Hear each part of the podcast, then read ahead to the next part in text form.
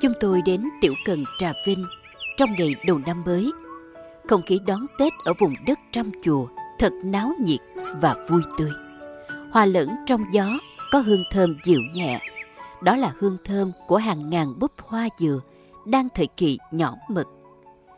Vừa tiếp chúng tôi, đôi vợ chồng trẻ Phạm Đình Ngãi và Thạch Thị Chan Thi tranh thủ xếp 1.500 chai nước tương mực hoa dừa hữu cơ lên xe để xuất khẩu sang thành phố Bremen của Đức.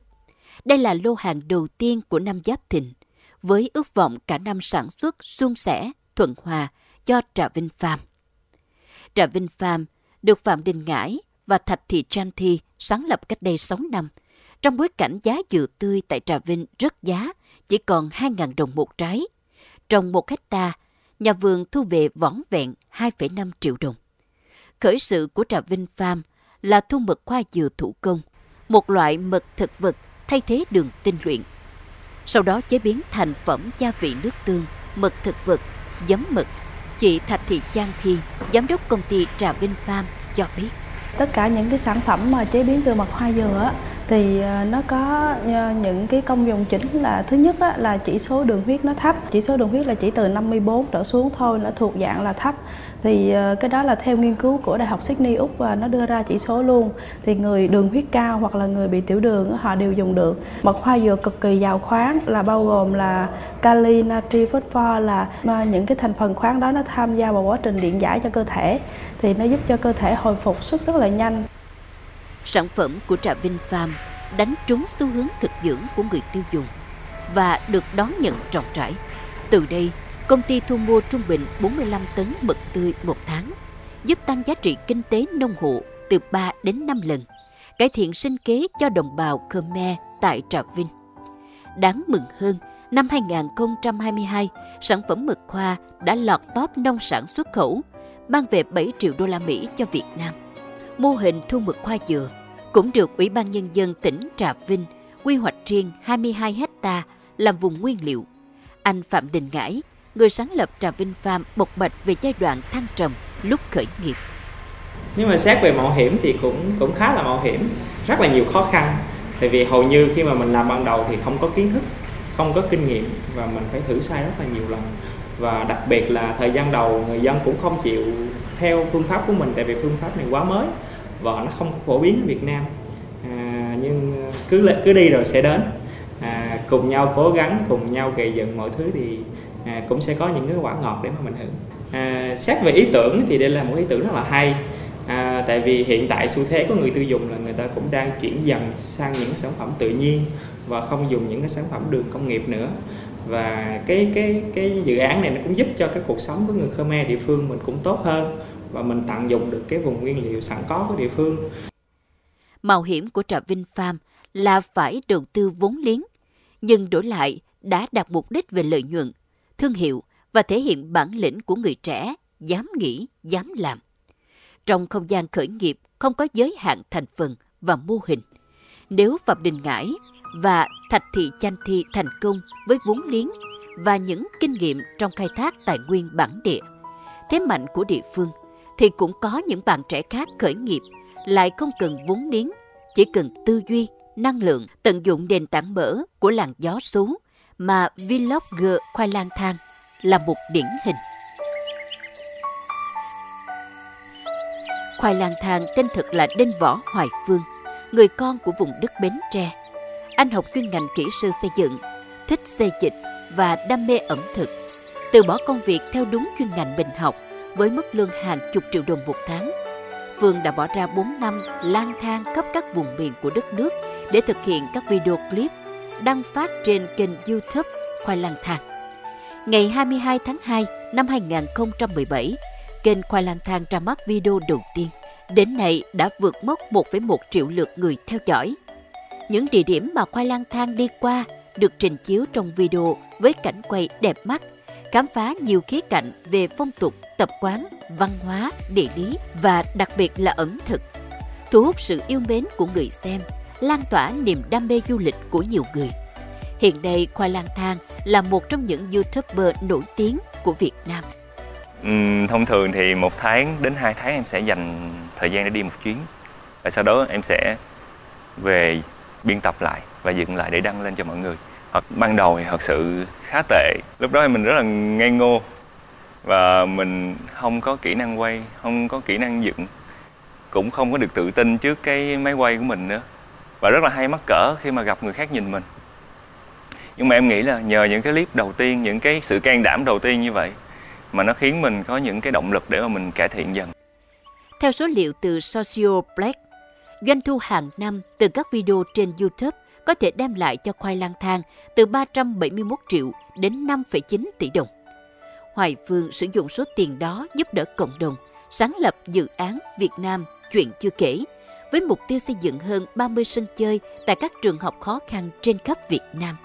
Hành trình ngược gió của khoai lang thang đã đóng góp giá trị thiết thực cho xã hội mặc dù những ngày đầu khởi sự anh nhận về không ít ý kiến phản đối từ người thân. Thậm chí có những lúc anh muốn bỏ cuộc giữa chừng. Trạc tuổi với khoai lang thang, nhiều bạn trẻ cũng có ý tưởng táo bạo để tự tạo giá trị cho riêng mình và cho cả cộng đồng. Dưới chân núi Tà Bạ, Tri Tôn An Giang, có làng ẩm thực Tà Bạ, xoài chết. Đặc điểm của hàng quán nơi đây là chế biến các món ăn theo công thức của đồng bào Khmer hoặc của nước bạn Campuchia – một trong những ông chủ đóng góp cho ẩm thực nơi đây có Châu Sóc Nương, xuất thân từ nhân viên văn phòng. Sau 5 năm làm việc ở Campuchia, Châu Sóc Nương về quê Tri Tôn, mở quán ẩm thực Tà Bà Cốc, chuyên hai món gà đốt Campuchia và lẩu bò nhúng lá chúc. Vào cuối tuần hoặc lễ Tết, Tà Bà Cốc bán từ 60 đến 80 con gà đốt một ngày. Hàng quán ở đây đã đưa Tà Bạ, xoài chết từ một vùng đất núi đá hoang du trở thành địa điểm du lịch ẩm thực được đông đảo du khách lựa chọn. Khi họ ăn á, họ muốn trải nghiệm cái hương vị ờ, đặc trưng của nơi khởi nguồn. Hiện tại là Chi Tôn đang nổi lên ờ, một số món được thực khách ờ, biết rất là nhiều như gà đốt nè. Bán gà đốt thì mình sẽ kèm với nước thốt nốt hoặc là thốt nốt riêng. Ớt nướng Campuchia nè, đu đủ đâm nè, cháo bò nè, và có tiếng của chi tôn á khách rất là yêu thích đó là uh, các món được chế biến từ thịt bò của vùng chi tôn. Bởi vì uh, chi tôn nó có um, cái thịt bò á, hương vị nó rất là khác biệt. Nó có mùi đặc trưng của bò và nó thơm mà uh, nó ngọt thịt. Đa số là mình tuyển là nhân viên người Khmer. Uh, có phong thái rồi rất là nhiệt tình để hỗ trợ khách khi mà họ cần uh, thuê dịch trang phục Khmer hay là cần chụp hình dáng ngoại.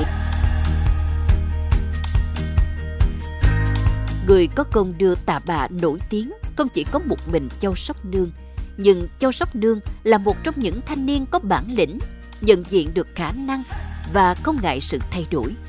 Sự đóng góp của tà bà Cốc đã giúp An Giang có thêm cơ sở để đưa food tourist, du lịch ẩm thực vào quy hoạch phát triển ngành du lịch tỉnh nhà.